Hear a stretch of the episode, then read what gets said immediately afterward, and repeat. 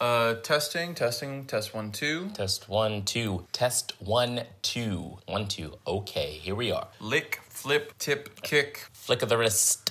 Look at the flick of the wrist. Oh, look at the flick of the wrist. Look at the flick of the flick of the flick of the look at the flick of the wrist.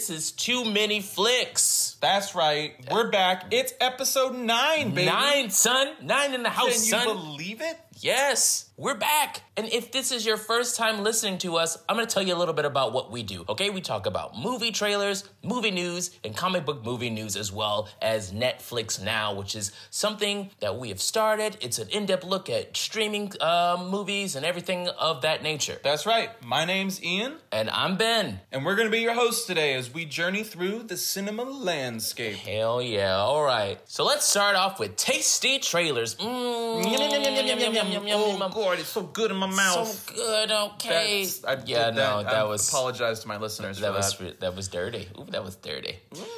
All right, so the first trailer we're going to talk about is The Silence. It's a new Netflix oh, film. Boy. Yeah, that's right. It comes out April 10th, so it's right around the corner. It's directed by John R. Leonetti, starring Kiernan Shipka, Miranda Otto, and Stanley Tucci, just to name a few. The description says When the world is under attack from creatures who hunt their human prey by sound, a teenager who lost her hearing at 13 and her family seek safety in a remote refuge. So, this one I have a lot of thoughts about because It sounds kind of familiar. doesn't it sound a little bit familiar? It sounds like someone might be in a place that is, um, uh, I don't know what what it's, it's not quite silent. You don't make a lot of noise. Uh, The shush. The shush place? The shusty place? Shh. the shut the fuck up place? Shut the fuck up, or we gonna die. The place. the place? A movie. A movie? Yeah, no, yeah, it, it's it definitely like yeah. We, Yeah. we we are both on the same page. We both immediately wondered how this movie Mm-hmm. looked so similar to A Quiet Place. I think you even, as we put it on YouTube, prefaced it with like, "Now this motherfucker is gonna look a lot like another movie."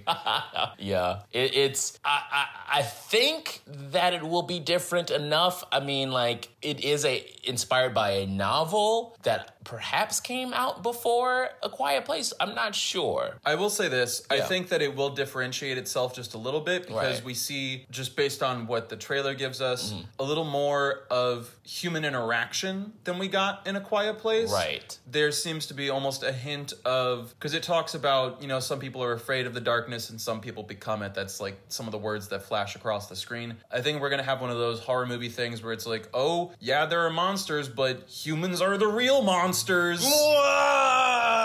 Yeah, no. Uh, I feel that, man. They definitely marketed this to strike those memories of a quiet place. Like, come on. It was just, yeah, I, I see what you're saying. The nuances are there, but it's really hard to um, digest this and be like, oh, this is definitely not a quiet place or Bird Box, like what you just had, Netflix. Yeah. Yeah, but, you know, I think that I think that Right. if they do focus on that human aspect of it a little more, Mm-hmm. we will see a fresh enough story that, while reminiscent of a quiet place, won't make us roll our eyes or wonder when we're going to see a copyright suit in court or something. You know, like, yeah. I believe that it has the potential to be a great movie if it really focuses in on that human aspect. Because I feel like A Quiet Place sort of centered on the family aspect Right. and family dynamics. Mm-hmm. While that's present in the trailer here, there were definitely a few things that I was like, that's pretty devious. Like one of them taping a phone to the window with an alarm set so that way the monsters would attack the home.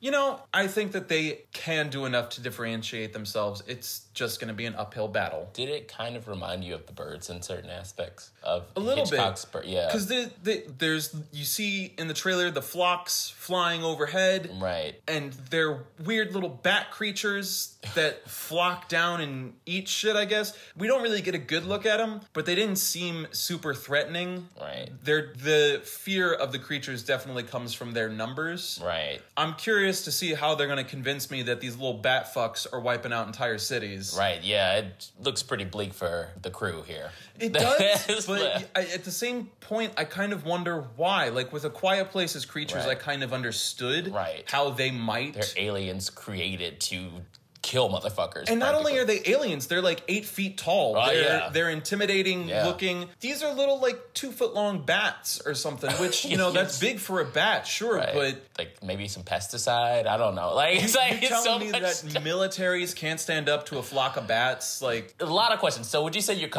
cautiously optimistic about this? I would say that yes, I am cautiously optimistic. Again, I'm going to reiterate, I think it has an uphill battle, but with that introduction of the human dynamic and the cliques, gangs, and their interactions, I think that will keep the story fresh enough. How about you? Uh, yeah, I th- I agree. I am cautiously optimistic as well. We just have to see. Um, it comes out soon, so it might blow us all away. I love the cast. Cast looks pretty good. Like It- some legit like Yeah, some actors. real A-listers in there. Uh, yeah, I mean, and the bats they it does remind me of the birds, and those birds were angry, which leads Boy, us to were they angry. our next trailer. Ian, you want to take this one away? I'll take this one away. Next up on the docket, folks, we are looking at, and I regret this, but we have to. It is our duty. It's our duty. The Angry Birds movie 2, which releases August 16th.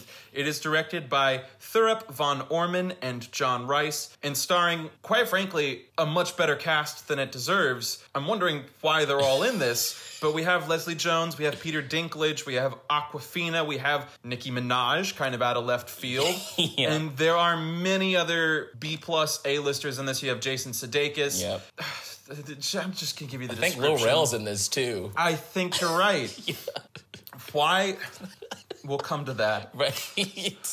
Essentially, the story is the flightless birds and scheming green pigs take their beef to the next level. That's the description. That's one of the descriptions. They essentially the premise seems to be that there is a third faction, and they are hell bent on destroying both the pigs and the birds. So they kind of have to. The birds and pigs decide to team up, and what some might consider hilarity ensues. My main takeaway on this is that art is dead. Uh, art is wow. dead, and Angry Birds 2 has urinated on its grave. Did any part And- make you laugh? No. I am an angry, angry boy. Not bird. You're boy. an angry boy, ang- angry boys. I, my first note as we were watching this trailer, I wrote down was this is what rampant capitalism looks like. This Yeah. is it. Yeah. This is it right here. The only way that this could be more of a blatant capitalist cash grab is if you had like microtransactions in the theater. Do you want to hear this next person's joke? Go ahead and download the app on the App Store. Yeah, it's 30 cents. 30 cents to hear this next punchline. The bar is Yeah. so low, and yet they dare to limbo under it. Yeah, no, uh, Angry Birds 2 looks like a number two.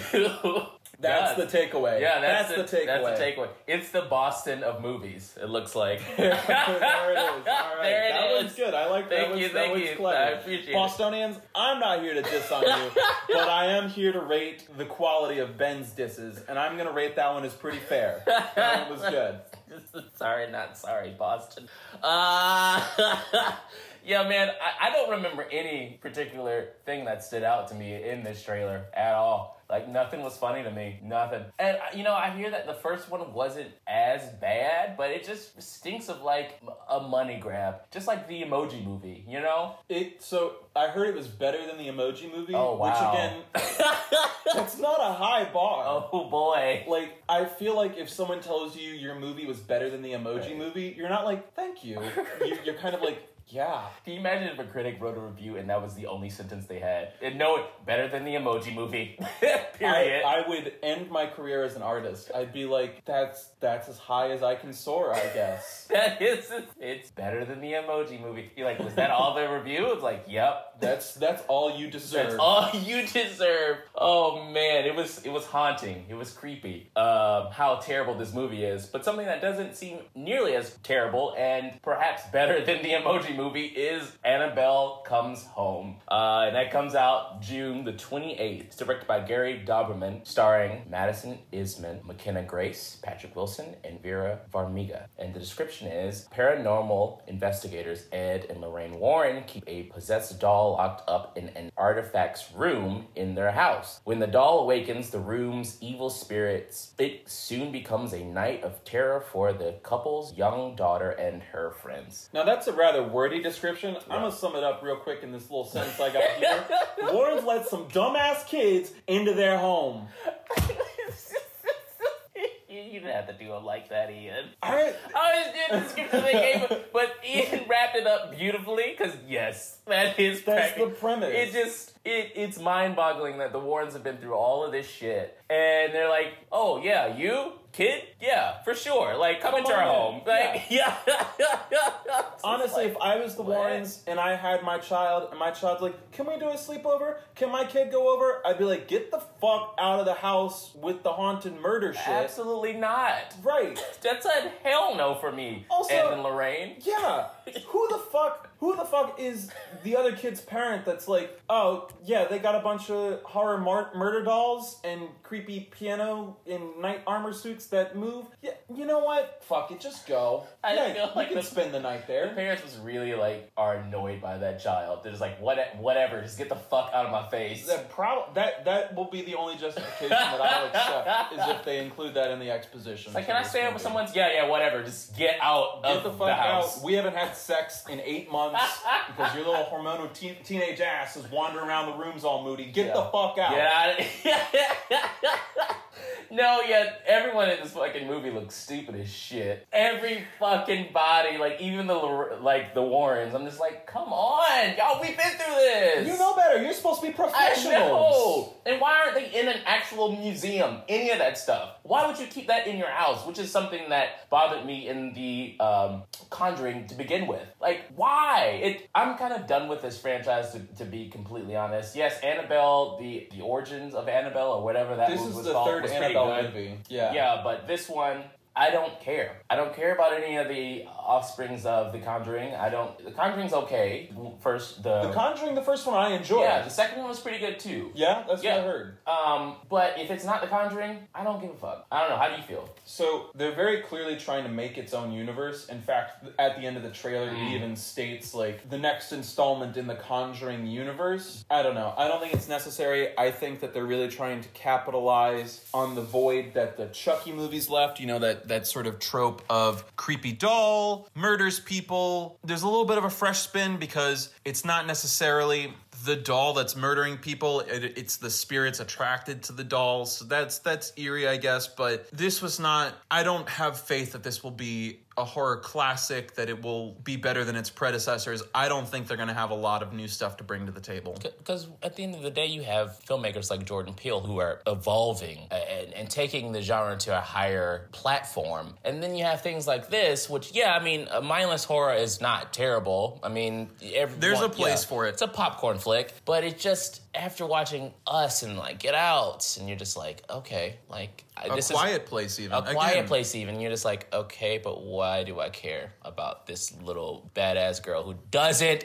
listen? That's your problem. Don't go in the room. There's a murder doll. It's a murder doll. The door was unlocked right. though. no absolutely not. Yeah uh, did anything genuinely scare you in this? Did any of the jump the only, scares? So none of the jump scares got me. The only thing that I genuinely liked in the trailer was there's a moment when the girl, I don't think it's the Warren's daughter, maybe it is. If it is, how is she still this ignorant of what her parents do?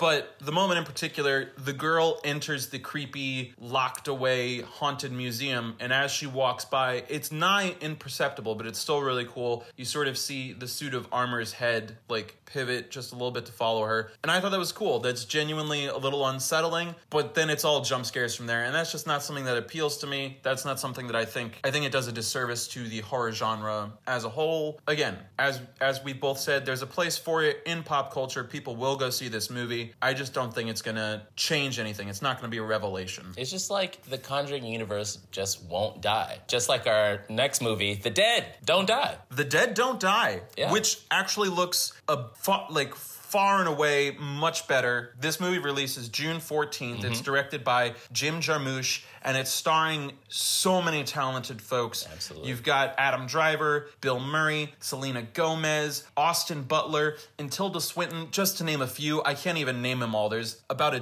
dozen insanely talented individuals attached to this project. And the premise essentially is this The peaceful town of Centerville finds itself battling a zombie horde as the dead start rising from their graves. Mm. Now, this movie upon like literally the first 30 seconds of us viewing this trailer the first thing that i took away was that this has a very non-commercial feel. It's kind of pulpy. It feels almost like an art house zombie mm-hmm. flick which is how i think they probably got so many talented folks attached to it in the first place. I'm not gonna lie i was excited to see that tom waits finally found his way into a zombie film That's hella cool. Yeah. You see Tilda Swinton cutting shit up with a samurai sword. That appeals to me. Yes, please. More of that. It has this very nonchalant tone to everything. And something that I think is fresh that they're bringing to the table is uh, they point out that the zombies can speak a little bit and they're drawn to sort of their past times that they enjoyed mm. while they were amongst the living. I think there's a lot of potential for comedy there. That's sort of a fresh thing they're doing that the zombie genre doesn't necessarily touch on a lot. I don't know. I'm excited for it. How about you, Ben? I am too.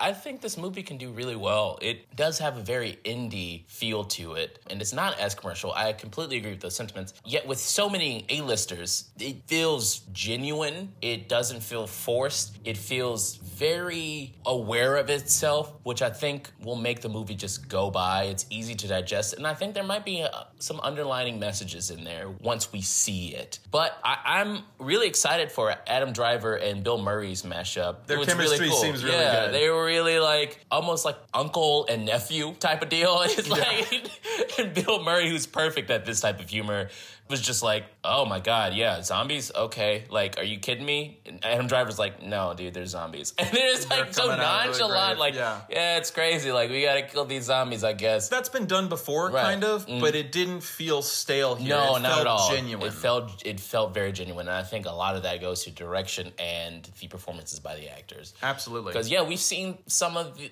uh, a take on this zombie genre, zombie genre just like this, but it again, like we said, it's something. It smelled fresh. It didn't smell stale with mold, um, and like. It was in the sewer for a while, like the whole city of Boston. That's too many burns. That's too many Boston burns, man. That- I that want a day. Two, two, two in Yeah. an episode. You know, Yeah, you're toeing the yeah, line. I'm toeing the line. Yeah, Yeah. Even I'm a little upset by that one. I'm like, come on, like, yeah, you know.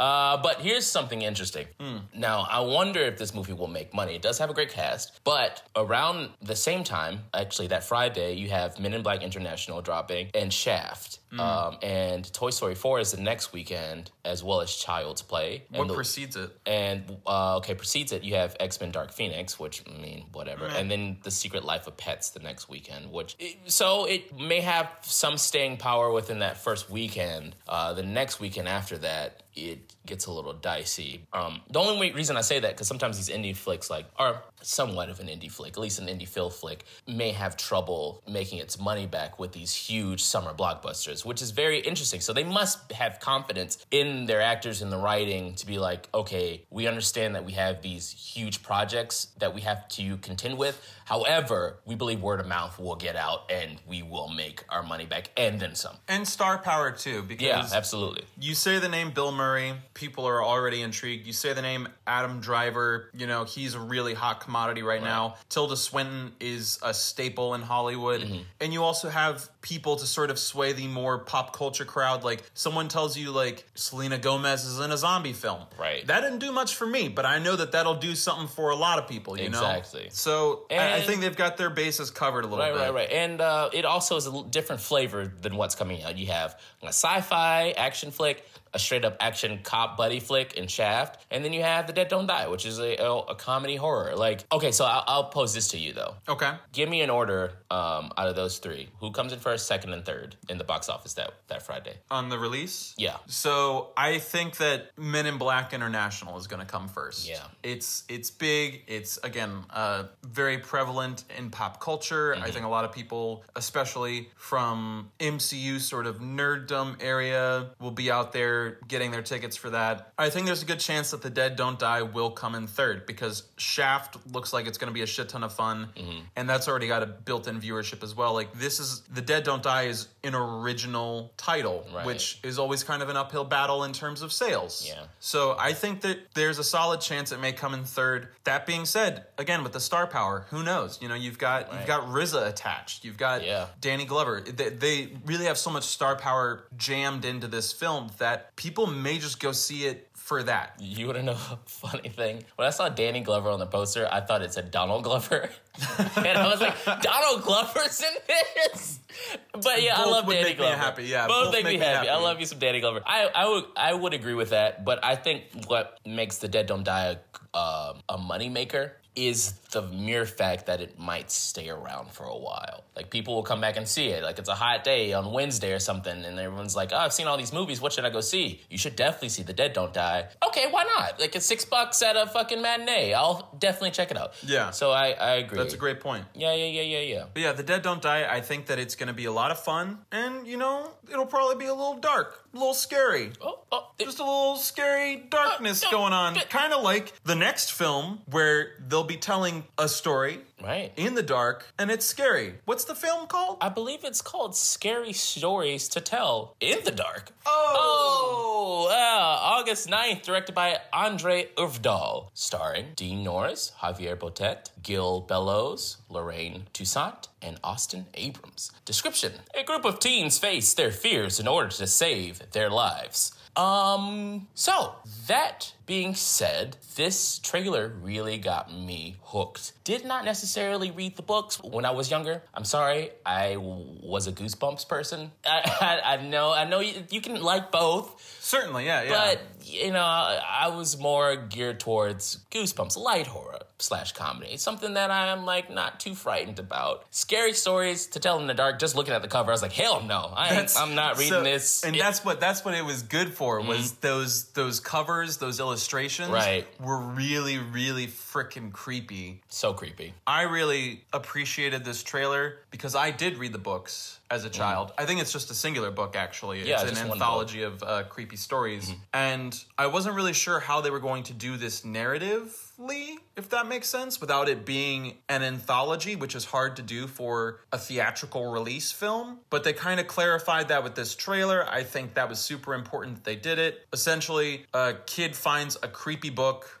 from a woman named Sarah Bellum. and course. she, yeah, and she is kind of set up as this narrator, this very creepy sounding narrator. She says something along the lines of the intro into the trailer, along the lines of, they used to tell horrible stories about me, and now I'm going to tell them the scariest story of all. Something akin to that. It's it does a really good job of evoking the 90s when the stories came out, which I think was a really smart choice to set it then and not presently, because with the innovation of technology, a lot of these stories would kind of be moot and point. Like there's one where a dude hears a creepy voice while he's walking home. All he would have to do is pop in some earbuds and turn on iTunes or call someone, and it would be not a scary story anymore. right? Seriously. Yeah, with the advent of smartphones, it yeah, you can kind of get around a lot of these things. Like, hey, yeah, there's a creepy thing over here. Right, I need you here right now. Yep. Or like, yeah, I'm gonna put it on my Snap. put yeah, this creature on, on Insta. Snap. Like, y'all see this shit? This shit's crazy, ain't it? It's going viral. No, yeah, I, I don't have too much to say about this. It's one of those wait and see approaches for me. Agreed. Again, I don't have an emotional attachment to this like most might from reading the books. So I'm slightly apprehensive, but I can tell you what, it scared the shit out of me, just like the cover of the books. I mean, The creatures look they look terrifying. Great. They look great. there were at least two or three times I was sitting there like, oh, oh shit, that's that's gross. Right, yeah. And I don't know any of these people who are in it as well, so that's pretty cool to see. Yeah, these young Yeah. these young actors look like they do a great job. Yeah, uh, I, and I know that Guillermo del Toro is attached in some He's capacity. in a yeah, he's in a producer capacity. So where can you go wrong, really? You know, I'll just I can't wait for it to come. It's gonna be a great summer flick. I'm just gonna eat my popcorn and being spooked out and creeped out. I think that's the best way to do it. Yeah. So you think there'll be a lot of jokes in it? I see what you're doing, Ben. Yeah. I see what you're doing. Yeah. You, you, you, a lot of. You're you're a real you're a regular old joker. You are. I, you know it.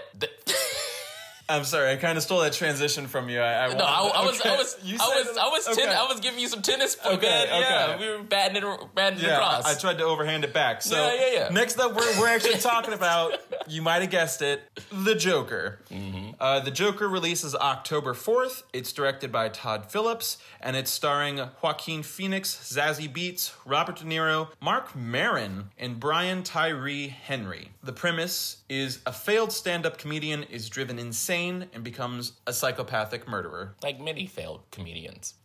You know, Yeah. that's why being a comedian is so hard. So many of them end up on death row for their senseless killing sprees. Yeah, it's just like you ruin one joke and you kill a bloke. That's that's That's that's what the English comedian circuit says. yeah. You ruin one joke, you kill a bloke. Yeah.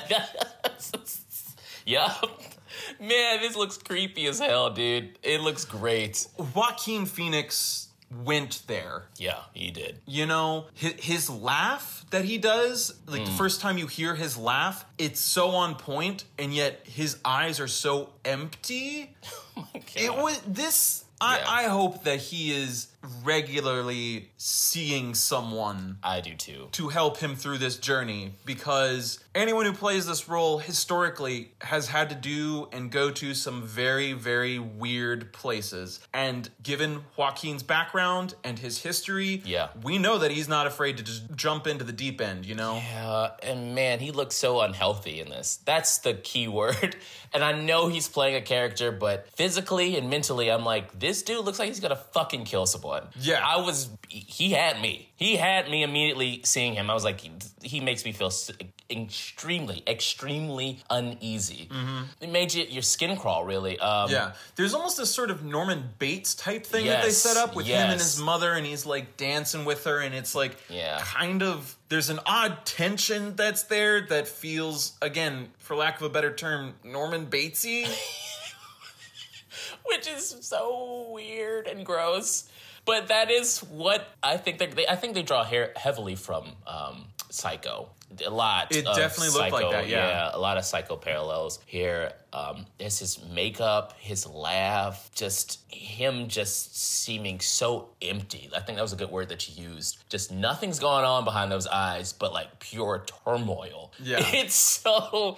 T- and the musical choice. Oh, So good. Smile. Yeah. Yeah. that- my wife Anne is always like that. Why do you like that song? That song's fucking like creepy and weird and like it's fucked up. We just shut up and smile. Like Put on a happy face. Yeah, that's not what depression is. Like it's like it is very true.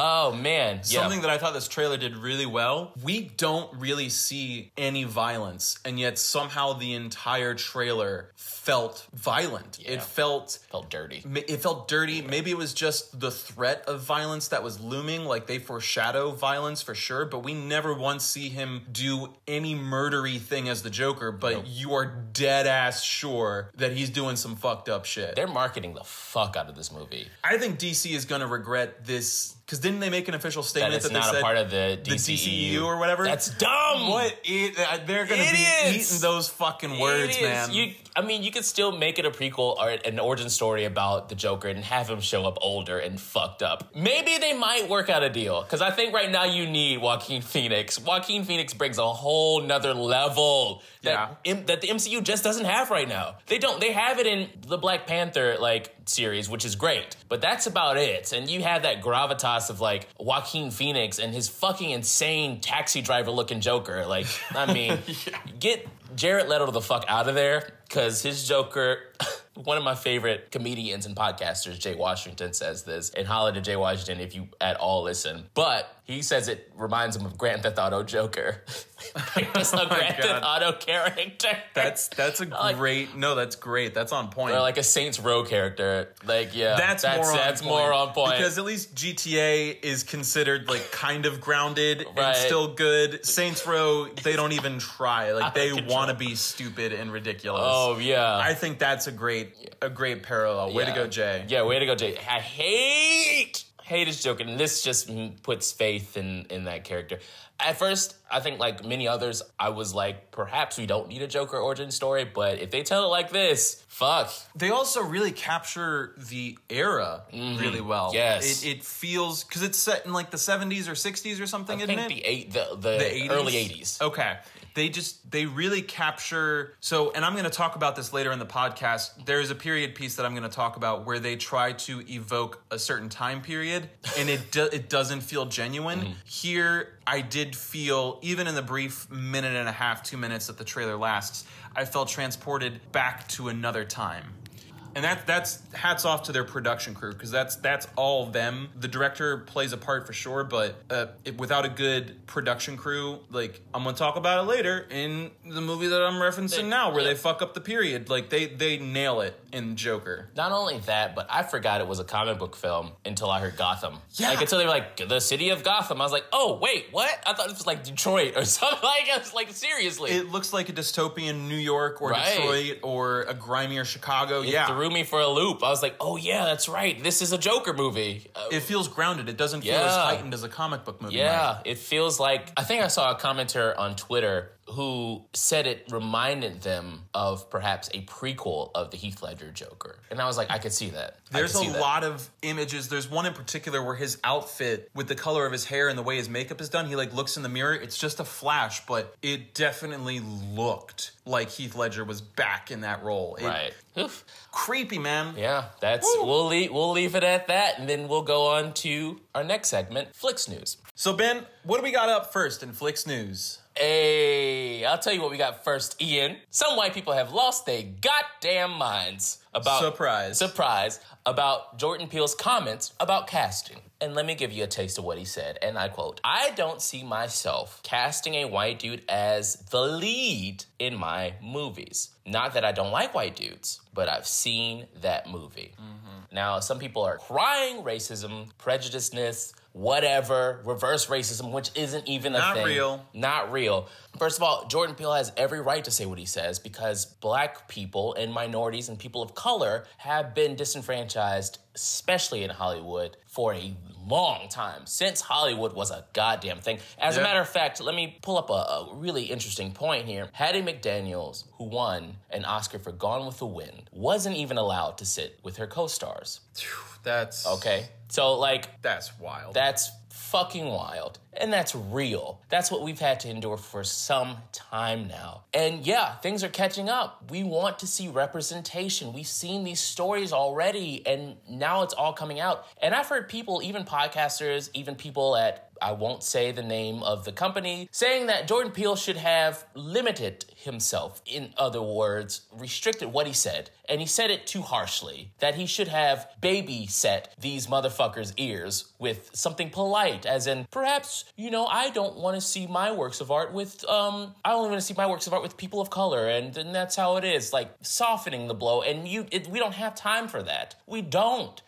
He said what he said, he meant what he said, and he was right when he said it. He made he made his statement and he made a strong one and what's more an incredibly and perfectly valid one. Also, something that I find funny about this is all the white people freaking out about Jordan Peele not wanting to cast white leads. Y'all still know that he's to have villains in his movie, right? Like there's still to be plenty of white people roles to be had in a Jordan Peele movie. It's just he doesn't want to tell a story that is centered on a white person. He wants to tell a story centered on people of color, and that's perfectly valid because you had this uh, quote that he said, "We have disproved at this point the myths about representation in Hollywood. Like Mm-hmm. audiences are hungry for that shit. Audiences are hungry to see stories about people that look like them, not just the same shit we've been seeing for the past hundred something years." Exactly. And a Twitter commenter by the name of Thomas Jones, he he quoted some of the outrage that people have with this comment. Oh, I don't know Uh, if I'm ready for this shit.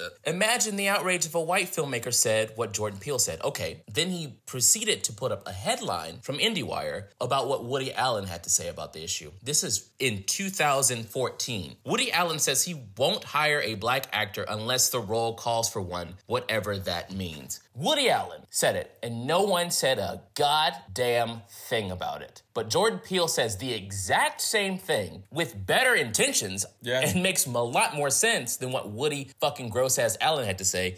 And people are up in arms about it. That just goes to show you that we still have double standard shit. double standard and we have a long way to go. We are getting there, but we still have a ways to go. And he said what he said. And we had Too Many Flicks stand behind him in that. And he mm-hmm. shouldn't soften what he said. Nor should he have to. Should he have to? No. Should he have to? He didn't say anything hateful. He just he said he nothing against white dudes. Yeah, he's just like, I've seen that story a hundred times. Yeah, that's fair. And if that ain't the damn truth. Yeah, if you're a white filmmaker, you, you should try it for diversity. But if you if you tell a story about your family or something, are you gonna have any black people in there unless there's black people in your fucking family? Get out of here! Get out of here! Uh, uh, you- that was a good one. right? See, the, but get out! oh, all right, Ian. What's our next topic, man? Because I'm uh, I'm gonna have an aneurysm. All right, so our next topic. Speaking of representation in film, uh, we've got Denzel Washington and Frances McDormand both tapped to star in an adaptation of, and I'm gonna catch some flack from some theater peeps for saying this name, the Macbeth movie. I know. what? Jesus, you don't see it, but the house was just struck by lightning. No, uh, Denzel Washington and Frances McDormand will be starring in a Joel Coen version of Macbeth. And that, I, I said it when I first heard it, and I'm gonna say it on the podcast so that it's in the audio sphere. That's gonna be unfair to every single movie that comes out that year. They don't stand a fucking chance. not this a is a, chance. powerhouse trio. Oh yeah, absolutely. I can't wait to see who else they get attached after putting this out into, you know, the internet sphere. Just like people are going to be chomping at the bit to be a part of this. Mm-hmm. I think this is incredible. You couldn't have chosen a stronger pair of more powerful performers to head up two of the most infamous characters in all of literary history. Right. This is gonna, and with Joel Coen directing, you know it's gonna be like super dark but still funny. Like he's gonna find the humor in it. Mm-hmm. This is this is gonna be incredible. I'm excited to see a high, big budget Macbeth adaptation, especially with these powerful folks. Will it be lit? I'm trying to find the pun you're setting up for me. It will be lit, literary genius. Yes, there What? it is. I love it. Okay, I was. I had to go into bullet time for the pun. I was yeah, like, puns, puns. uh, yeah, I completely agree. But this is something that when I posted this on my Facebook, a friend of mine from FSU, her name is Allie Nimmons. She said, "Wait, just Joel Coen? Since when do he and Ethan exist independently from each other?" that's a great is- point. That's is a- that is something that stood out to me. Right, I was like, yeah, that that is very strange. What's going on here? Like, are they breaking up? Like, what's going on, guys? Maybe maybe Ethan was just like, nah, I don't like Shakespeare. Like, he was like, I don't get it. I don't care for it much. Like, he's like, yeah, no, uh, Joel's not my like, jam. fuck you then. I'm gonna find Right. the two best motherfuckers, the two baddest motherfuckers in Hollywood Right. To do my film. And then you're gonna wanna do it, Ethan. And right now, Ethan's probably sitting there Yeah. in his little fucking beanbag chair. Cause I imagine that they're artsy and that's what they do. They- and he's got his chai tea. Yeah. And he's like, damn, I should have been a part of that shit. I should have did that shit though. I can't believe I didn't do You, this you shit. think George Clooney will be in this? He's gotta be right. He's in like everything they do. It's true. It's true. Uh, you know, I wouldn't be surprised if he's like knocking on Joel's door and Joel's like, "I'm taking submissions. Calm down, George. Come, George. Calm down." George. I I, I want to work with Denzel. Okay, it's happening. All right. yeah, Maybe he'll be Macduff or something. maybe You know? Like it's a lot. It's gonna be a lot of acting in this. there's yeah. So much acting is going to happen in this. It's going to blow your fucking mind. It's like so much acting. There's no acting, Patrick. Sir Patrick's like, there's so much acting. Yeah, I can't wait. When do you think this movie will come out? I think we're going to see a, a 2020 release. If they're announcing the stars right now, they're probably already in pre-production or they've probably already been in pre-production. You know, strike while the iron's hot. Announce this fire-ass duo and then just keep keep the ball rolling, get that movie out probably late 2020 cuz this is to this is to be an Oscar contender Oh, yeah. without November, a doubt. December. I'm thinking yeah, like late October. I I would want an October release for this Oh, cuz it's fucking spooky, Yeah, you know? This is like the equivalent of what they had as like a horror play back then. All right, okay, my nigga, right here. I'm Macbeth. Okay, ah. you come in here, my nigga, uh huh, and you tell me that my wife just killed somebody. Jesus. I don't know if I'm ready. I don't know. It's gonna be a lot of chest pounding, and he's gonna knock something off a table because that's his table. and Frances McDormand is just gonna do her fucking thing and be wild and great. She's gonna be fierce. Like just- they're both gonna be Uh, fierce. yeah. I don't know. I, I don't know who's gonna be fiercer because Lady Macbeth kind of has to be like you know like the super powerhouse. She's the impetus for it all. But I don't know. Like th- mm-hmm. like you said, there's gonna be a lot of acting. A lot of acting, and they're gonna make a lot of money because Shakespeare is mm-hmm. free. yep, that's true. They That's a don't good have point. to pay royalties. They're not a goddamn anybody. So, Ian, what's our next topic?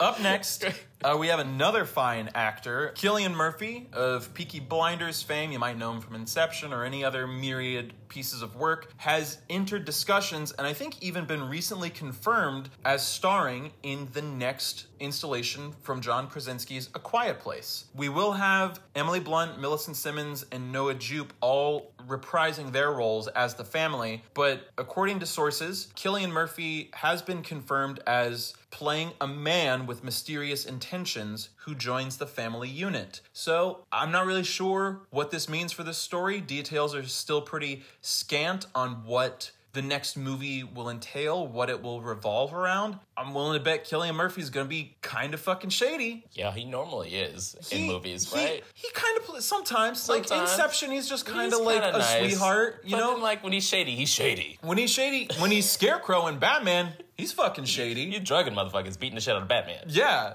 like psychologists or therapists that like use your fears against you. That's shady. That's shady. But then there's also Sunshine, where he's just like kind of doe-eyed and, yeah, and like sure he's a brilliant physicist, but he's like not really smart when it comes to talking with uh, folks. But sometimes he could be slim and shady. You heard it here first. Right. Cillian Murphy will be the next Michael Mathers. Is that his name? Yeah, Marshall. Marshall Mathers. Yeah, there you go. Fuck. Whatever. He's playing Eminem Yeah. in the Eight Mile Reprisal. Yeah. He's got a full docket. That's it. Uh, eight mile two. Wait, would it be sixteen miles? 16 miles. Or if we're squaring it, what is that? 40? No, that's not 46. 64 miles. Sixty. Yeah, true. Sixty-four. That's embarrassing. I just couldn't do eight times eight. Fuck me. You're really good though. You're really good at like that quick math. Don't feel bad. Unless I'm recording a podcast. Unless you're recording a podcast. yeah.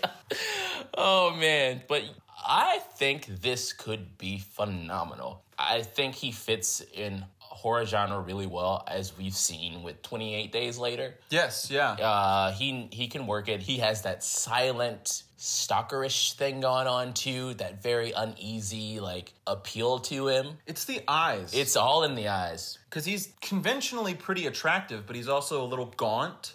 Yeah. So you could really it all depends on how you want to portray him on screen. Like he's he's just a pretty little canvas. You can like yeah, really, he is. you can make him look like the big blue-eyed like, "Oh, I'm just sort of innocent." Right. Or you can make him look like I'm um like lurking in the shadows like almost like halfway to Gollum looking motherfucker. Do you think he'll have a thing with Emily Blunt's character? I think that's going to be a huge crux of it is Right. that she's obviously going to be grieving for the loss of her husband, trying to care for her children. In fact, I bet you this movie's probably going to pick up exactly where it left off. Probably. And so he will join the family unit, and it's going to be this weird tension of maybe he's like into her, but she's not quite over her husband yet. Right. You know, all it's quoted about his character is that he has mysterious intentions, which I don't know if that means hmm. that he has if- intentions for the family, if his intentions are outside of the family and will jeopardize the family. What if he's a creature in disguise? I, hold on, I'm trying to unpack this in my head real quick.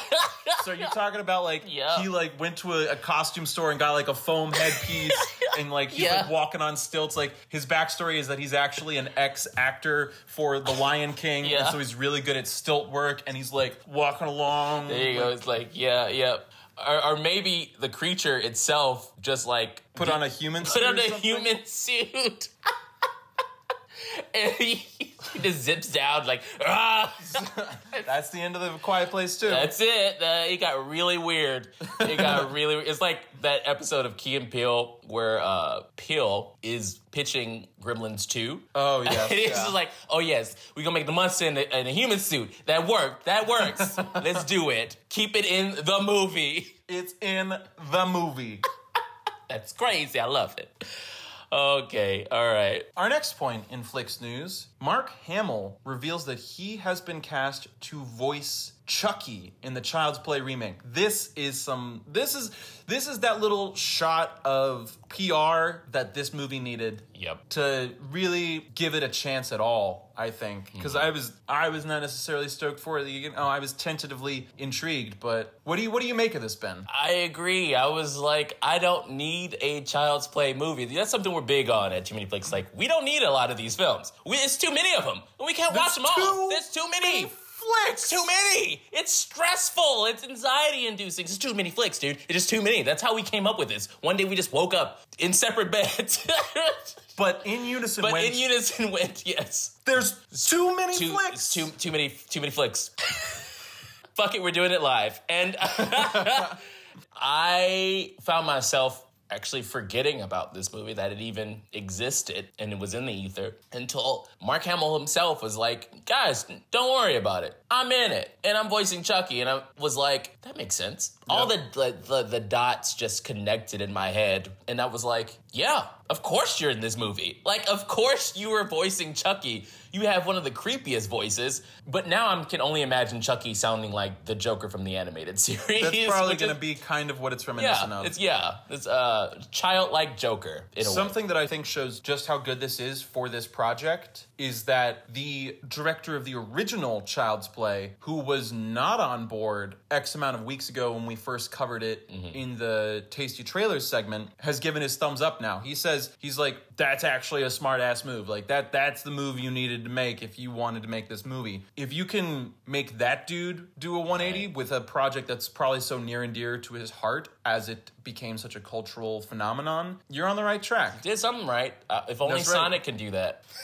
We gonna see. You know, they're gonna fuck with us, and Right. Sonic is gonna be Daniel Day Lewis. it's gonna be what's more, that motherfucker is gonna be an actual hedgehog. in motion capture. Daniel Day Lewis, and he kills it. You became a track star for this film. We're gonna eat our words. Best film 2019. Yo, can we make that a thing? We just like started a bullshit rumor from Too Many Flicks that Daniel Day Lewis is actually Sonic in this movie. What do you mean, Ben? That's not bullshit. That's Oh actually yeah, confirmed. you're right. Yeah, his legs, those are Daniel Day Lewis's Those are legs. Daniel Day Lewis. That's Why a do you- dead giveaway. Why do you think they're so human-like and a little lanky? Yeah, because it's Daniel Day fucking Lewis. That's him. That's him.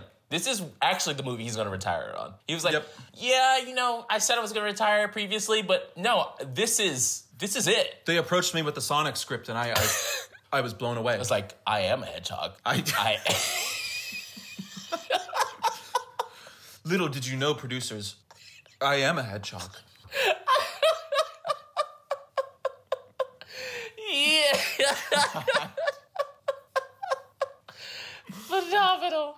Oh, yeah, I think that's all we can do. I think on that that's, note, that's that. That's a wrap on that. that note, I'll deliver our last piece of news. Um, Kumail Nanjiani has been tapped or is in talks to be in Any Person Living or Dead, which is a Simon Rich short story. Um, and the description is as follows, which is, it's actually a really fun description too, guys. It follows a brilliant, reclusive scientist who, using his homemade time machine, gathers a round table of the greatest minds in history Shakespeare, George Washington, Aristotle, etc., to solve all of humanity's problems. Unfortunately, his plan fails to take into account language barriers, ancient racism, and the tendency of medieval men to commit murder. Instead of learning from these great men of history, our hero has no choice but to hunt them down and blast them to the past before they can ruin our future. Phenomenal. That's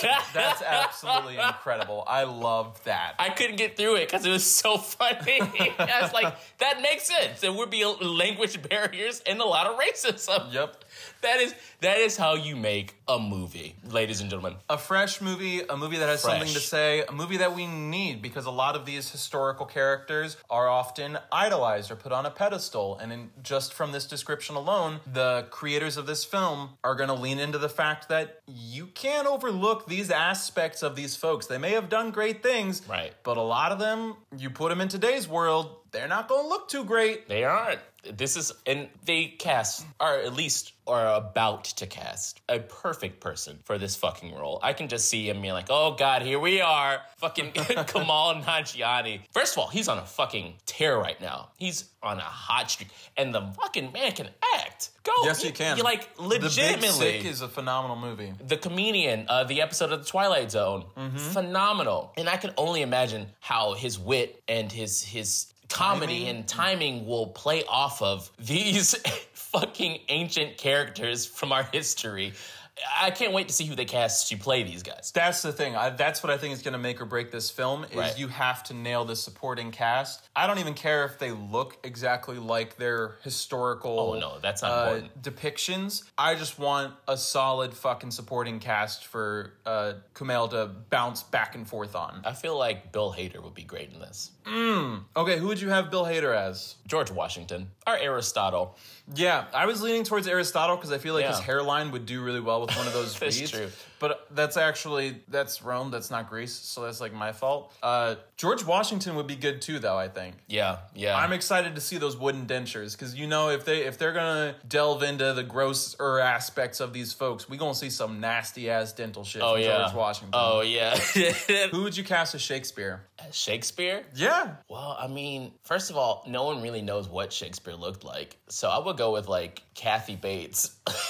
Cause why fucking not? Why not? no, that's a bold ass move. Yeah, it's a bold like move. It. That, Yeah, that takes fucking- that takes some some moxie, some gumption. Yeah, just Kathy Bates is Shakespeare. Because we don't know. We really don't know. And I think she's awesome. I love Kathy Bates. Can we talk about how amazing Kathy Bates is? She is great. She's just a She's- treasure. She's gonna be a highlight of one of the films that I got slotted slated for Netflix now. Oh, I know. I, Um, yeah, you know what I'm talking I know about. what you're talking You know about. what I'm talking about. She's just fucking fantastic. I might want Tom Hiddleston or Ooh, that's good. that. Yeah, or I really hope that in this film they make a joke about Shakespeare not actually writing half the shit that he wrote. Like they bring him in to like solve poetry or you know expound upon a crisis of human thought or something, and he's just kind of like, I, I don't know, I, I'm just a drunk dude from fucking. The UK. I don't know, man. Yeah, I just found this notebook one day in a fucking pub, and I was like, "This looks like it could be good." I've been struggling to come up with the original works. Mm, here it is. I hope they like Alexander the Great is in this, and it's Colin Farrell because he was Alexander the Great in that shitty movie. I just hope he reprises his role. Mm. Oh my god. Oh my god. Fantastic. Yeah, we can't wait. I'm going to ask you the same question I asked previously. When do you think this movie will come out? And do you think it will be a summer, fall, or spring release? Hmm, hmm. I think we're gonna see this in 2021. That's gonna be that's gonna be my my ballpark. Mm-hmm. Uh, I think it's gonna be like that little margin where spring and summer sort of blend together. Because mm-hmm. again, I think it's gonna come down to who you cast as the supporting roles. If this is like The Dead Don't Die and you jam pack stars into this, I could see this being a summer blockbuster for sure. But if you cast some new talent, which is totally valid and important in its own right, the studio may not have as much faith in it. They may put it a little bit earlier in sort of the softer seasons. Or, you know, if this story truly has like a gripping emotional core, they might go for that fall winter release. But I, I think it's to land in that sort of awkward spring summer gap. What about you? I think I'm gonna go the opposite. I think the I think they will try to make this an Oscar contender. And I know that sounds weird. I know because it, you you say this description and you, you're like, oh, definitely hijinks will ensue. Correct, but I think. And I don't know why. I, I believe that they're going to try for a fall release. I think perhaps if they aren't certain, you will see in more of a early fall, late summer release. But if they are, I think you might get a November release because I, I feel like this might be a holiday movie too. I don't know why. I don't know why. I don't think it will be take place in like a particular holiday. I think that the Sure. feel will be like, oh yeah, I could I could watch this on like a I could take my family to this or something. Right, right, and uh, could be wrong, but we'll see. We'll see. And that's all we have for Flicks News. But what? Now we're gonna be on to first issue. Our first topic in first issue is the final spot for the highly anticipated Avengers Endgame dropped Tuesday, just as advanced tickets went on sale, and pretty pretty much this thing broke the internet. Just because I know that AMC was having too much traffic, a lot of theaters. I've heard people have to go physically there to get their pre-sale tickets. Avengers Mania is in full swing. Full swing. It's going to, I believe, break the record for uh, most sales opening weekend of all time. That's easily. wild. It's Yeah. not surprising. It's just wild. Yeah, uh, Avatar I think is still up there as number one. Okay. I think it's gonna hit Avatar with a wrecking ball. Yeah. with a wrecking ball. and probably be a much better movie, to be honest. Yes. Although I like I like elements of Avatar. I do. I know some people were like, it's a three hour piece of trash.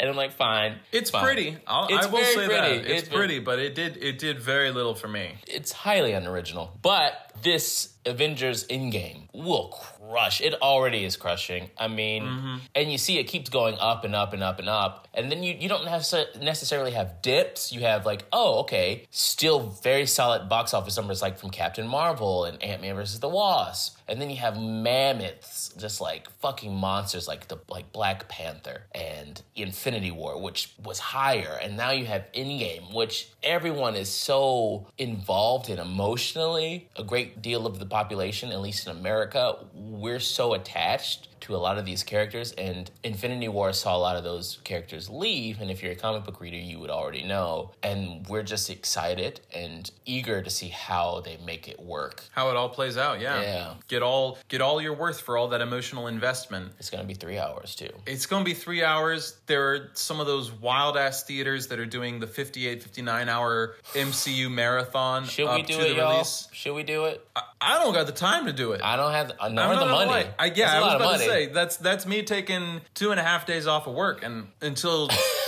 y'all listeners start paying me like my work does, Right. I I can't. It's going to be hard to fill out the reasons why you need those days off. right, right. You're requesting two days off pretty soon. Uh, what what's the reason? Do you have doctor's Right. visits or yeah? Let's go with that. Let's go Let's with go with- doctor's visits. Uh, uh, Thanos, dog. That's all he is. Doctor Thanos uh, of uh, Marvel Hospitals. Marvel hospitals? I don't think. I don't think It's that's a new place. It's just opened up. It's cutting edge. Yeah, no, I don't know if that's real. It, it you know it is. It it is. Uh, Feige, PhD. Uh, okay, all right. Um, Yep. Yeah, you're fired. That's how that went. that's uh, that. And that, yep. And now I have time for 58, 59 hour movie marathon. Yep. Broke as hell watching all the movies. Happy as a clam. Poor. Until I'm homeless and my cat is taken away I did me. it for the craft. I did it for the craft.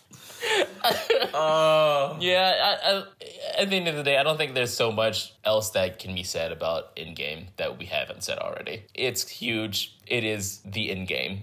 Everyone's got a takeaway on it, and we're all just gonna have to wait and see until it comes out. yeah, yeah. Or lose our jobs and we'll watch every movie. Yep. Okay. Uh, movie.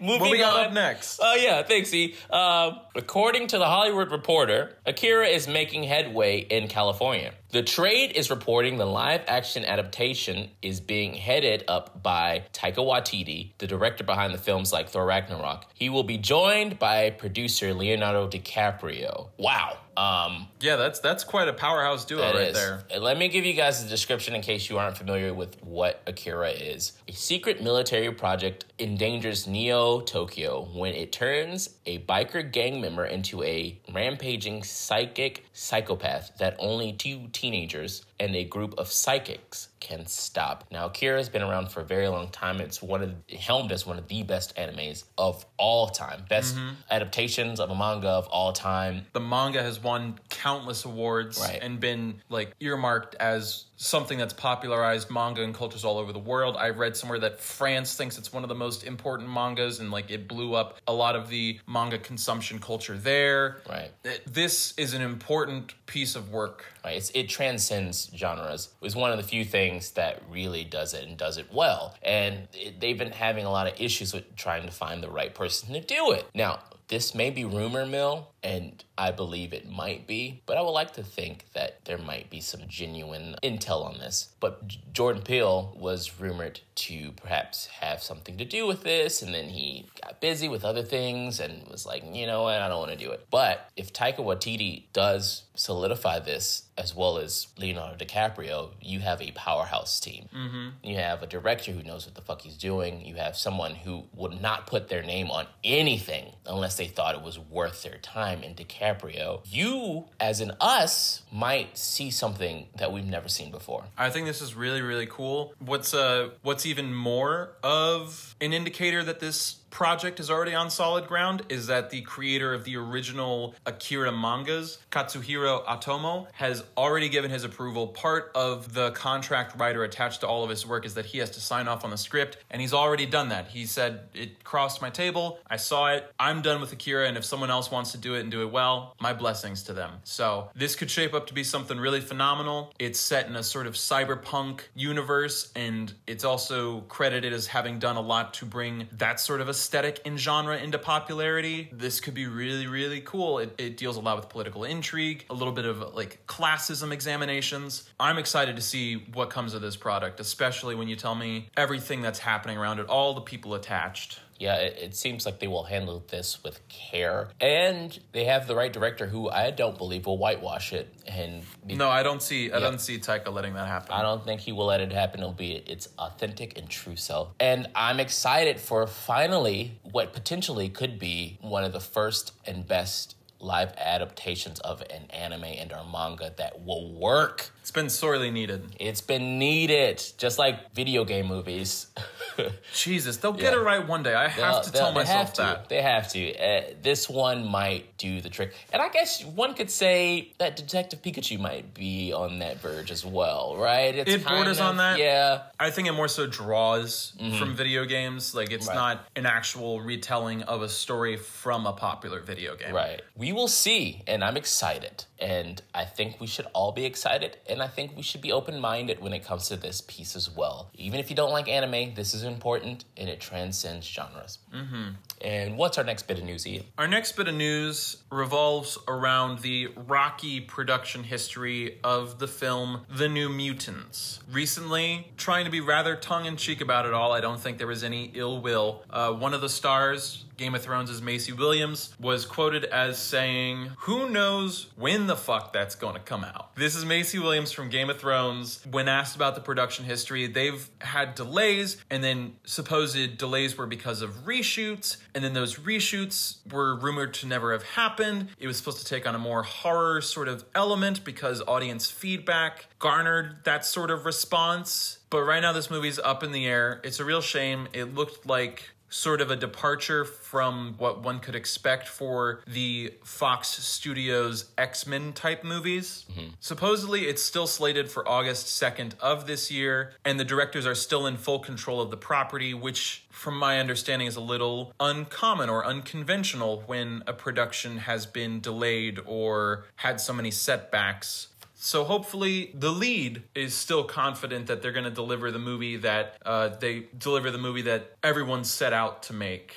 So this is a bit of interesting news. New Mutants been around for a while, uh, since the 80s, 1982, and was created by Chris Claremont and Bob McLeod. Yeah, they first appeared in Marvel graphic novel, and they've been around for a long time. And it's really sad that uh, these creators can't see that their works of art being created in their fullest potential on screen. And that's what happens a lot of the times when out of touch producers fuck around with scripts and try to see what's trending and what's not, and then you have a clusterfuck of bullshit. You just have to let the artist do what the artists do. Trust in the director unless they're complete and total shitheads. Stop being like, well, we need this and that. We need it to be a horror film. We need it to be rated R because it makes money. And it leaves the creators and, and the directors and the actors out of the loop. I, I'm sure Maisie Williams is she's making a ton of money, so she she cares, but she probably doesn't. But it still has to be frustrating to work on a set that seems dysfunctional, and you have no idea when you can tell people, your friends, your loved ones, and your fans when the fuck this might come out. Now, it apparently does have a release date, but still, that's besides the point. It's terribly frustrating. The series has been around for a long time. From what I've heard from good friends and good sources, that this series is really, really good. It's really, really cool. It just sucks. It just really sucks. And now with the Disney and Fox merger, it's just kind of getting lost in the shuffle. I think it should have gone to Netflix or Hulu personally because I just I think it's going to be a train wreck, and I don't think anyone's going to see it because it's just so much. Unless that first trailer really hooks us. I mean, actually, you know what? I think it already had a trailer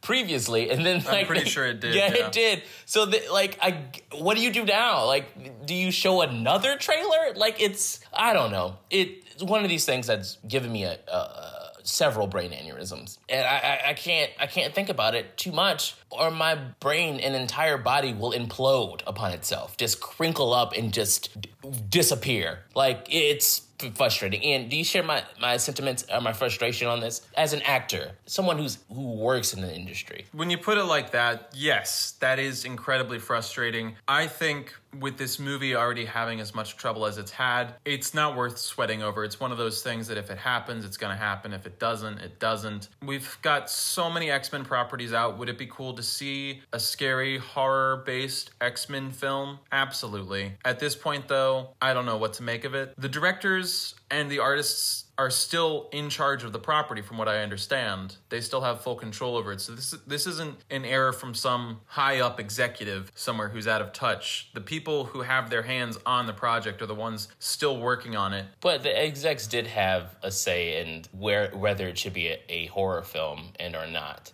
And That's I think true. that's where we're running into a railroad, though. From what I understand, they scheduled the reshoots because audience reactions seemed interested in more of a frightening genre superhero film. And that's where the premise for reshoots came from. And according to Maisie Williams, those reshoots haven't happened. It's still slated for an August 2nd release. And we'll have to see what they do with the property as we gear up towards that date. Yep, and that's it. That's all we have to say. Period, point, exclamation point, semicolon, no semicolon. It's a period. It's a period goes right there. That's that. Do you know your colons? the thought? Do you stab it? That's it. The end. And we're gonna go on to our next segment. Netflix now. No. All right. First up in Netflix now, uh, I'm to be taking a look at a movie whose trailer we dissected a few episodes ago. This is a Netflix original film that dropped recently called The Highwaymen. It stars Kevin Costner and Woody Harrelson with a few other supporting actors peppered throughout it. And I gotta be frank, folks, I was a little disappointed in this. The trailer is essentially what the movie should have been, mm-hmm. and it just sort of falls flat for a myriad of reasons, two of which that stand out to me the most. I've talked about this in this episode already and said that I would bring it up. This film tries to evoke the feeling in the era that is 1934, and it kind of falls short. It feels really stilted. It looks maybe a little too polished might be the best way to put it. On top of which, I think I talked about this as well. The score falls short. In fact, one of my notes that's about halfway down the list was as I was watching the film, I said, the score, or lack thereof, is the real crime in this movie. Which is surprising because at the end of the credits, when I saw who composed the original music, it's Thomas Newman. And he's fantastic. He created a really gripping emotional soundtrack for The Shawshank Redemption and many, many other films. He's met with high acclaim across the board, but in this particular film, it felt a little hollow, a little empty. There were parts of it that I liked, but it didn't seem to fill out the scenes in the way that I wanted. One particular instance that really, really stuck out to me was this impromptu chase scene where Kevin Costner's character is trying to chase down a young boy who's got a message in a bottle. I should go back just a little bit and tell y'all what The Highwaymen is about. It's about Bonnie and Clyde and how the state is at a loss for how to capture these two criminals, and so they reinstate the Texas Texas Ranger program and bring back two of their most notorious Texas Rangers, Frank Hamer and Maney Gault. Hmm. Kevin Costner plays Frank Hamer, and Woody Harrelson plays Maney Gault. Now, while Kevin Costner is giving chase to this young boy who's a courier for messages, secret messages between Bonnie and Clyde and their families, there's this score that underlines it, and it's just this sort of banjo that kind of has some urgency, but it really feels bare. The sound design isn't there. The, the chase just felt flat and boring and not the like the stakes were there the stakes are built into the story but none of the production around what was happening enforced those stakes ben you saw this movie Yeah. what what what was your takeaway how did you Man, feel about it I couldn't wait for it to be fucking over with. It was dull and boring, and that's sad because you have Kevin Costner and Woody Harrelson. Like, why? Why would that be boring? The trailer, again, I agree. We are ingredients a lot this episode for the mere fact of this seemed like a, a vehicle for Kevin Costner, and I didn't think we had enough Woody Harrelson. And also, the trailer alone looked a lot more exciting and appealing than what we got.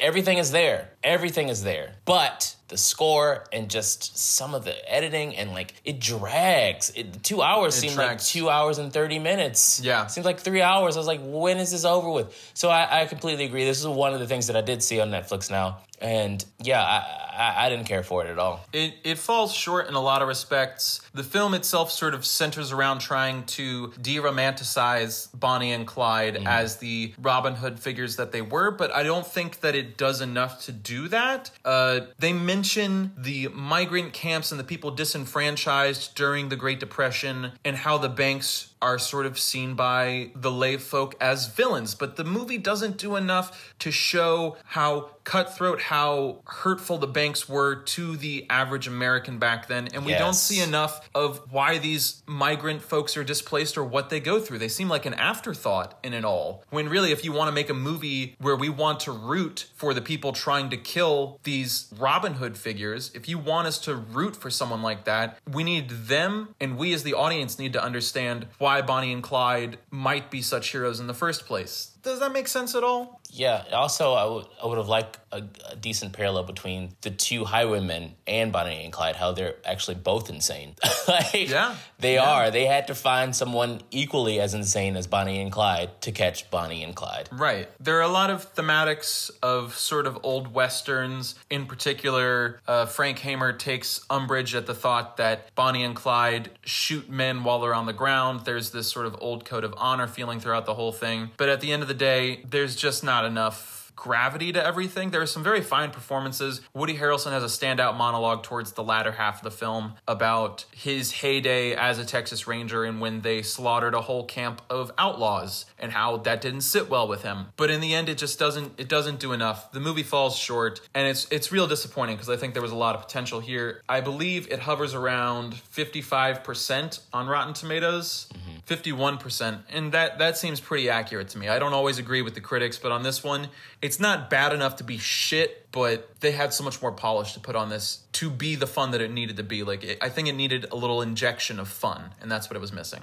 Uh, next up i also have another film that we covered in tasty trailers some weeks back. This is the dirt. Mm. Now the dirt is a story based on i guess you could call it an autobiography a memoir i'm not sure. But it's based around the rise and fall of the band Mötley Crüe. And for my money's worth i enjoyed this more than the highwaymen. Maybe it was just the stronger pacing that was in the film. I think they did a better job of evoking the times. The 1970s 80s isn't as much a period piece as maybe the 1930s might be considered to be but i felt like i was genuinely in that era a little bit more something that i will say that blew me away about this machine gun kelly can fucking act Yeah. I, I saw that he was in this and I was immediately like, mm, I don't know about that. I don't know if that's a smart move.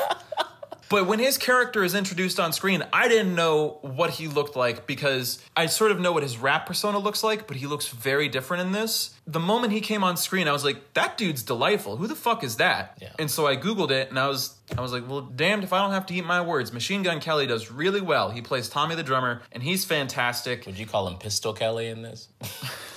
Sorry, I couldn't help I- myself. I- I- that's not that's not bad. right? You know? yeah, yeah, yeah. Um, Oh my god. Uh, Douglas Booth is another performer in this movie that stands out. He plays their lead guitarist. This film was more enjoyable. There's just no way, no two ways about it. This film scored a little bit lower with critics, which I will take umbrage with. There are some fantastic performances. Machine Gun Kelly, I already talked about. He surprised the hell out of me. Then you have Iwan Rheon, who plays Mick Mars, their lead guitarist. And he probably ended up being my favorite character just because he stays out of their bullshit drama. He's got his own personal shit happening in his life. And he became quickly the most likable character because they all sort of become shit heels in their own way. I will say, that if Daniel Webber is the one actually singing in this film, if that's him, his voice is incredible because their performances as the band, even if they were mock performances, were energizing. They were great. There's a lot of fourth wall breaking that's super enjoyable. There's a lot of gratuitous nudity, I'll tell you that. Oh boy. I mean, surprise, surprise, they're rock stars. But something that we touched on in the Tasty Trailers breakdown was that we hoped we saw some consequences for a lot of their senseless and idiotic actions. Oh, do we? There's a major shift in tone around the one hour mark. Okay. It quickly becomes less fun and it becomes pretty dark, including a fantastic car crash scene, actually. One of them drives drunk and ends up killing a friend in one of the better car crash scenes that I've hmm. seen, where they do a really good depiction of shock and shock wearing off. That's definitely a highlight in this film in particular. I will say, if you don't like needles, this is not the movie for you. Oh, we reach Requiem for a Dream level uses of heroin. I'm talking Wow. gross, like bloody veins. Like it, it gets it gets pretty wicked parts. The movie ends on sort of a blah note, in my opinion. They're going out to perform once again. They've reunited. At one point, the band sort of splits up a little bit. Uh, the lead singer like goes and does his own thing because he's dealing with his own trauma from the car wreck, and they're all just sort of shitty people. The the bassist is on a lot of heroin, and he's a shitty person, and so they're all sort of going their own ways. They finally get the band back together, and that's kind of how it ends. Is them going to play their final performance, and there's "Home Sweet Home" in the background. Of course it is. Of course. Mm-hmm. It felt like a really blah note for me. Mm-hmm. I was like, I want to see them on stage rocking out like they were at the start of this fucking film. End it like that, end it on a bang. It ends soft. I think that's where sort of the critiques are coming from. All in all, I would probably give this movie a five, a six out of ten. A lot of critics didn't agree. A lot of critics gave it more like like I think it's at 44% that on Rotten sucks. Tomatoes. I think it deserves a little bit more than that. Not a lot a bit more. I'm not expecting any Academy Awards to be thrown in these people's directions, but there are some really earnest performances, and it is pretty fun So, overall. You- so Ian, Yeah. you know my love for '80s music. Yes. Would you recommend this movie to me? Do you think I would enjoy it? I think you would enjoy it if you enjoy like the glam and rock metal. Mm-hmm. I don't know if there's enough focus on the music Oh, to okay. merely sell it on the music. Ah, I think you need, if you're going to sell it to someone, you need to sell it on, hey, they really capture the 80s. They really capture the idiotic rock star Ah. life of the 80s. This is more so about the people than the music. and that's your bread and butter. That's, what your bread serve and butter. Okay. There are some cool concert sequences, though. They're they're not uh, a Star Is Born level of concert Mm-hmm. sequences, but they are very very fun and they're very cinematic, and it goes really well, and it keeps the pace and the energy up. That's what's up. It could have been improved. I would prefer it to Highwaymen. I'd recommend it over that. right on. It's disappointing that you know two of these films ended up just being okay. Yeah. You you think Ian, why would you do a Netflix Now segment about some mediocre shit? That's not helpful.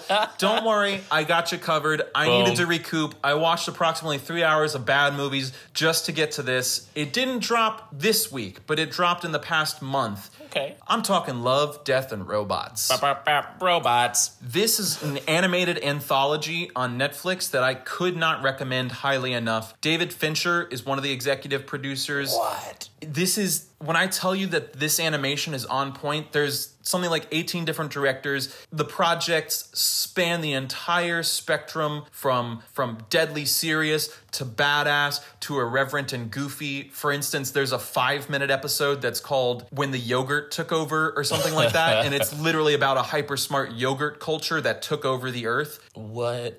I, when I tell you that these films are that this series in particular, this anthology is great and it covers a broad spectrum. I can't do it justice just by talking about it. There's there's another installment. I'm trying to remember the name. I think it's Beyond the Aquila Rift. Uh, that does cosmic horror. so well. Really? so well. It's only horror. it's only like a 13 14 minute thing, Mm-hmm. but it does it so well. And one of the things that I think it does so great and how it does the cosmic horror so great is that the trick with cosmic horror is how do you show Right. something beyond comprehension and still keep it horrifying, still keep it scary. And they find a way to do it. Oh, what? The last like 30 seconds, 45 seconds of this short, Mm-hmm. I was bouncing up and down. I was like, that was horrific and that was amazing. And I want more. I want more. Oh.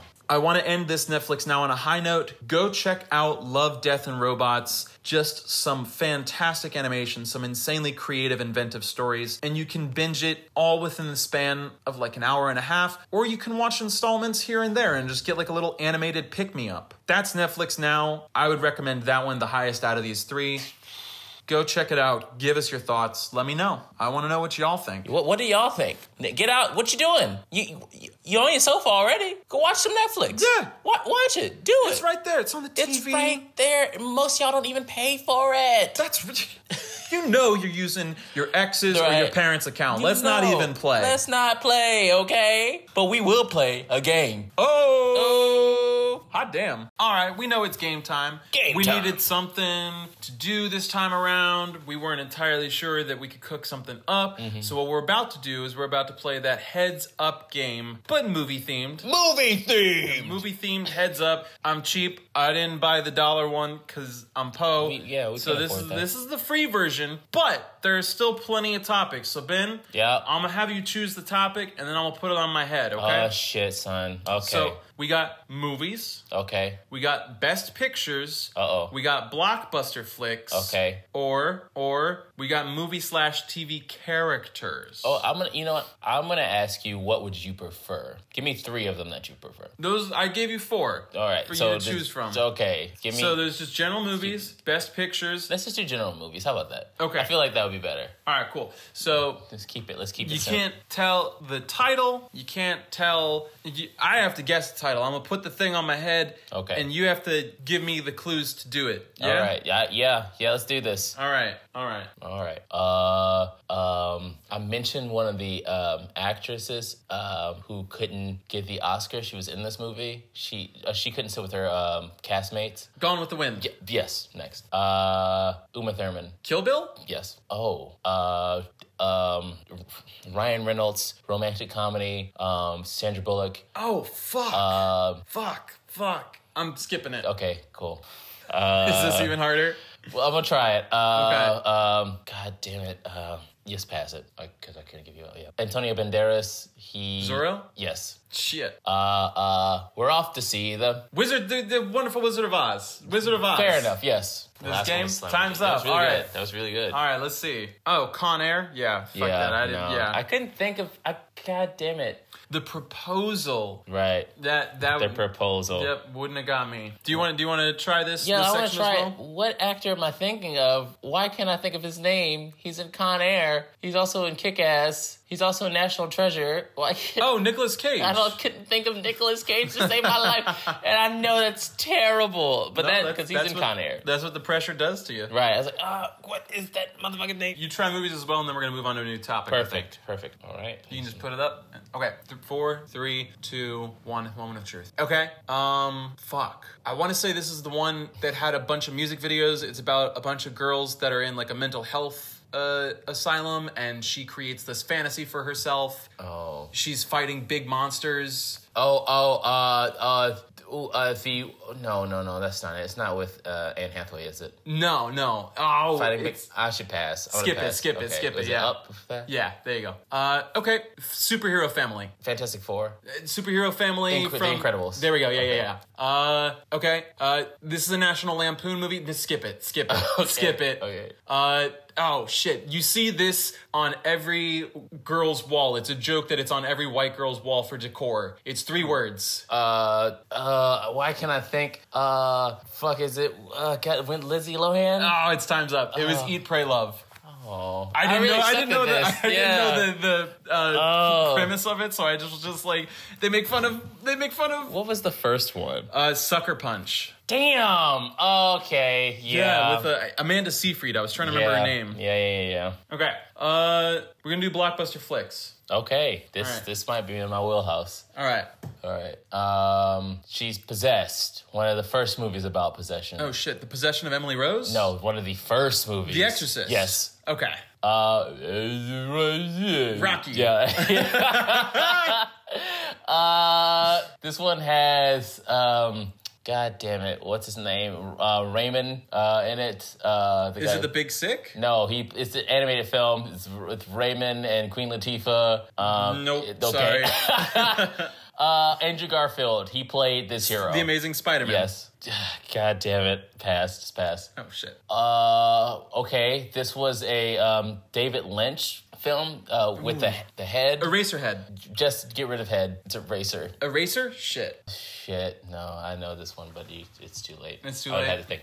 I'm not really thinking on my feet today. Let's see. Let's see how I did. Oh, Ice Age: Dawn of the Dinosaurs. Yeah. Yeah, I was not gonna get that. You're right. Oh, uh, the actor's name he plays everybody. See, I cannot think at all. Like, what is this? This is like one of the days where I'm just not good at trivia. You know, everyone well, has them. Yeah. Yeah, we have them. We have them. All right. Did you want to do blockbuster films or did you want to do I'll do categories? blockbuster. All right. All right. Yeah. yeah. Okay. Five, four, three, two, one. M Night Shyamalan movie based off of the animated TV show. Terrible. Uh, Avatar. Yeah, Avatar. Yeah, yeah, yeah. Oh, the original movie that uh, Annabelle is from. We talked about. it. Conjuring. Yep. Okay, so this was a reboot of a classic Steven Spielberg film with Chris Pratt. Jurassic Park. Jurassic World. Yes, there we go. Okay. Uh, okay, this was another reboot. It's post-apocalyptic. There's uh, a lot of cars. A lot of cars. A lot of cars. It's not Uh, cars. It's No, it's not cars. there. It's it's more gritty than cars. Uh, Charlize Theron is in it. Uh, Oh, oh, uh, uh, um, uh,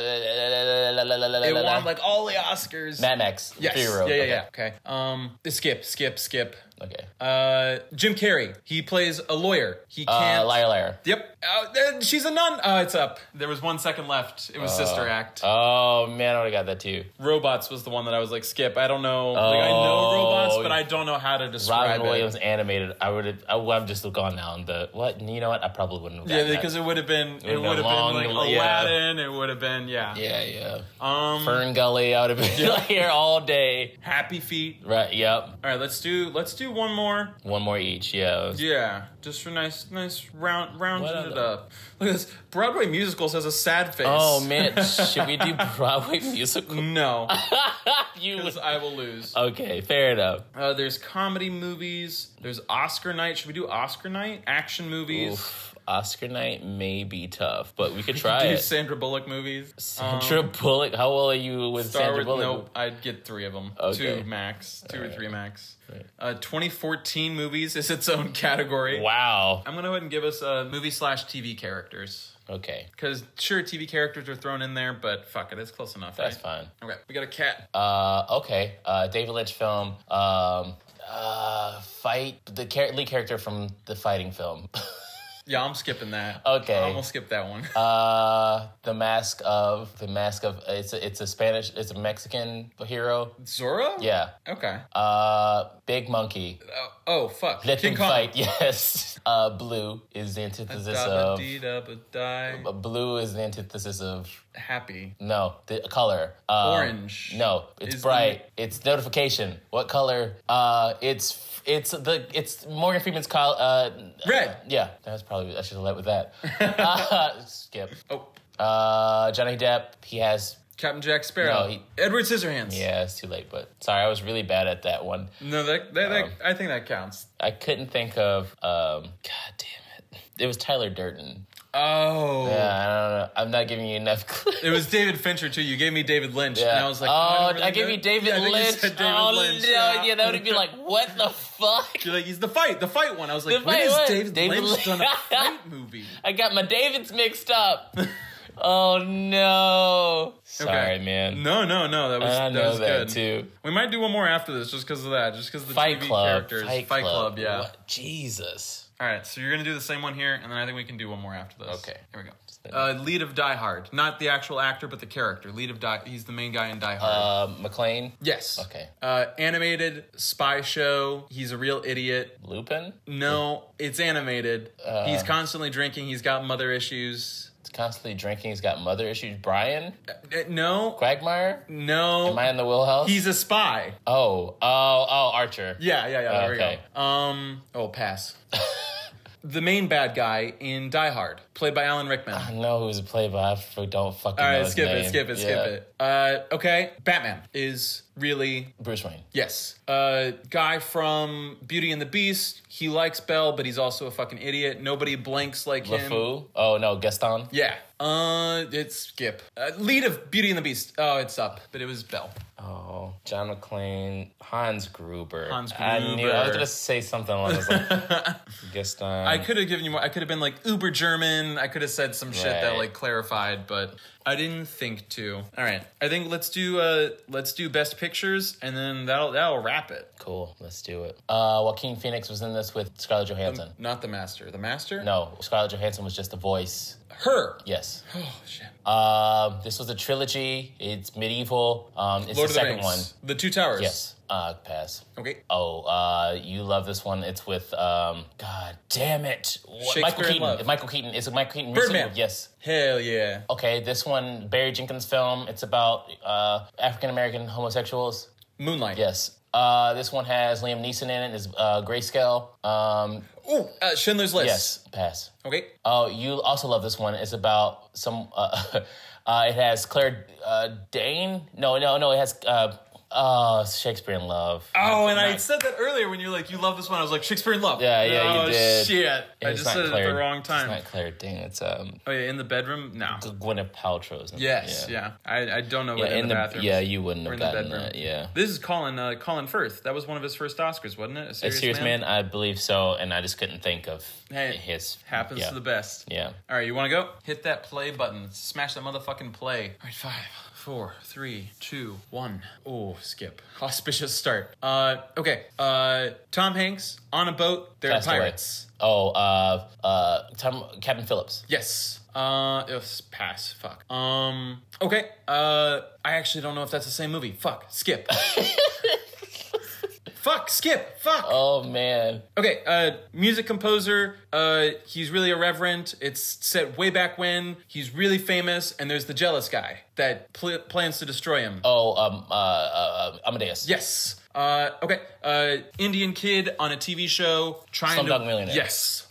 Uh, ooh, fuck. I know this one. I don't know if you know this one. Try it. Uh, okay, uh, there's a really, really famous actor. He's going downhill. His brain isn't all there, and he has someone that helps him with his costume, and he's really protective, and he might be gay. It's time's up. Oh, what was that? The dresser. Oh no, yeah, that one. You're right. That so that's a movie that I got to see Yeah. because uh, one of my English teachers actually put it on, and it's really really good. I would highly recommend. Oh, I would have gotten Taxi Driver. I didn't know, so I didn't know if this was the one with Robert De Niro or not. Oh, Like, okay. is, ta- is it Taxi or is it Taxi Driver? oh shit. the one that's it's- like you looking at me. I think Are you talking to me? Is it? Because see, good question. yeah, Yeah, that's yeah, why I was like, oh no, wait, Taxi is with Queen Latifah, isn't it? And Jimmy Fallon. you heard it here, folks. Right. Ian doesn't know the difference between the Queen Latifah Jimmy Fallon sitcom and an Academy Award winning film, Taxi Driver. yeah, dude. You're Taxi's absolutely dead. You're absolutely Wait, right. that's fair enough though. If you're not sure, God damn. yeah, yeah, it's all good. it's all good.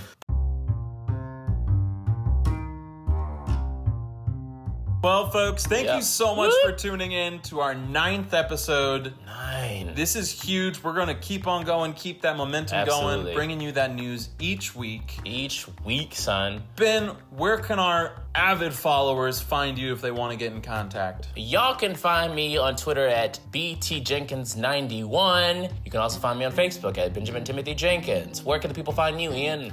My friends, if you want to reach out, you can find me on Twitter at BabyGotKnack. Or if you want to try to guess to spell Ian Muner, give it a go. You find me on the Facebook. I don't have an Instagram because my Facebook was hacked and I'm still figuring all that shit out. But I do yeah, have a yeah. new Facebook that is me and not some weirdo overseas online. Right. And if you want to follow us on a social media platform, that is at Too Many Flicks. That's number two, and with an X at the end on any social media platform. That's right, that's right.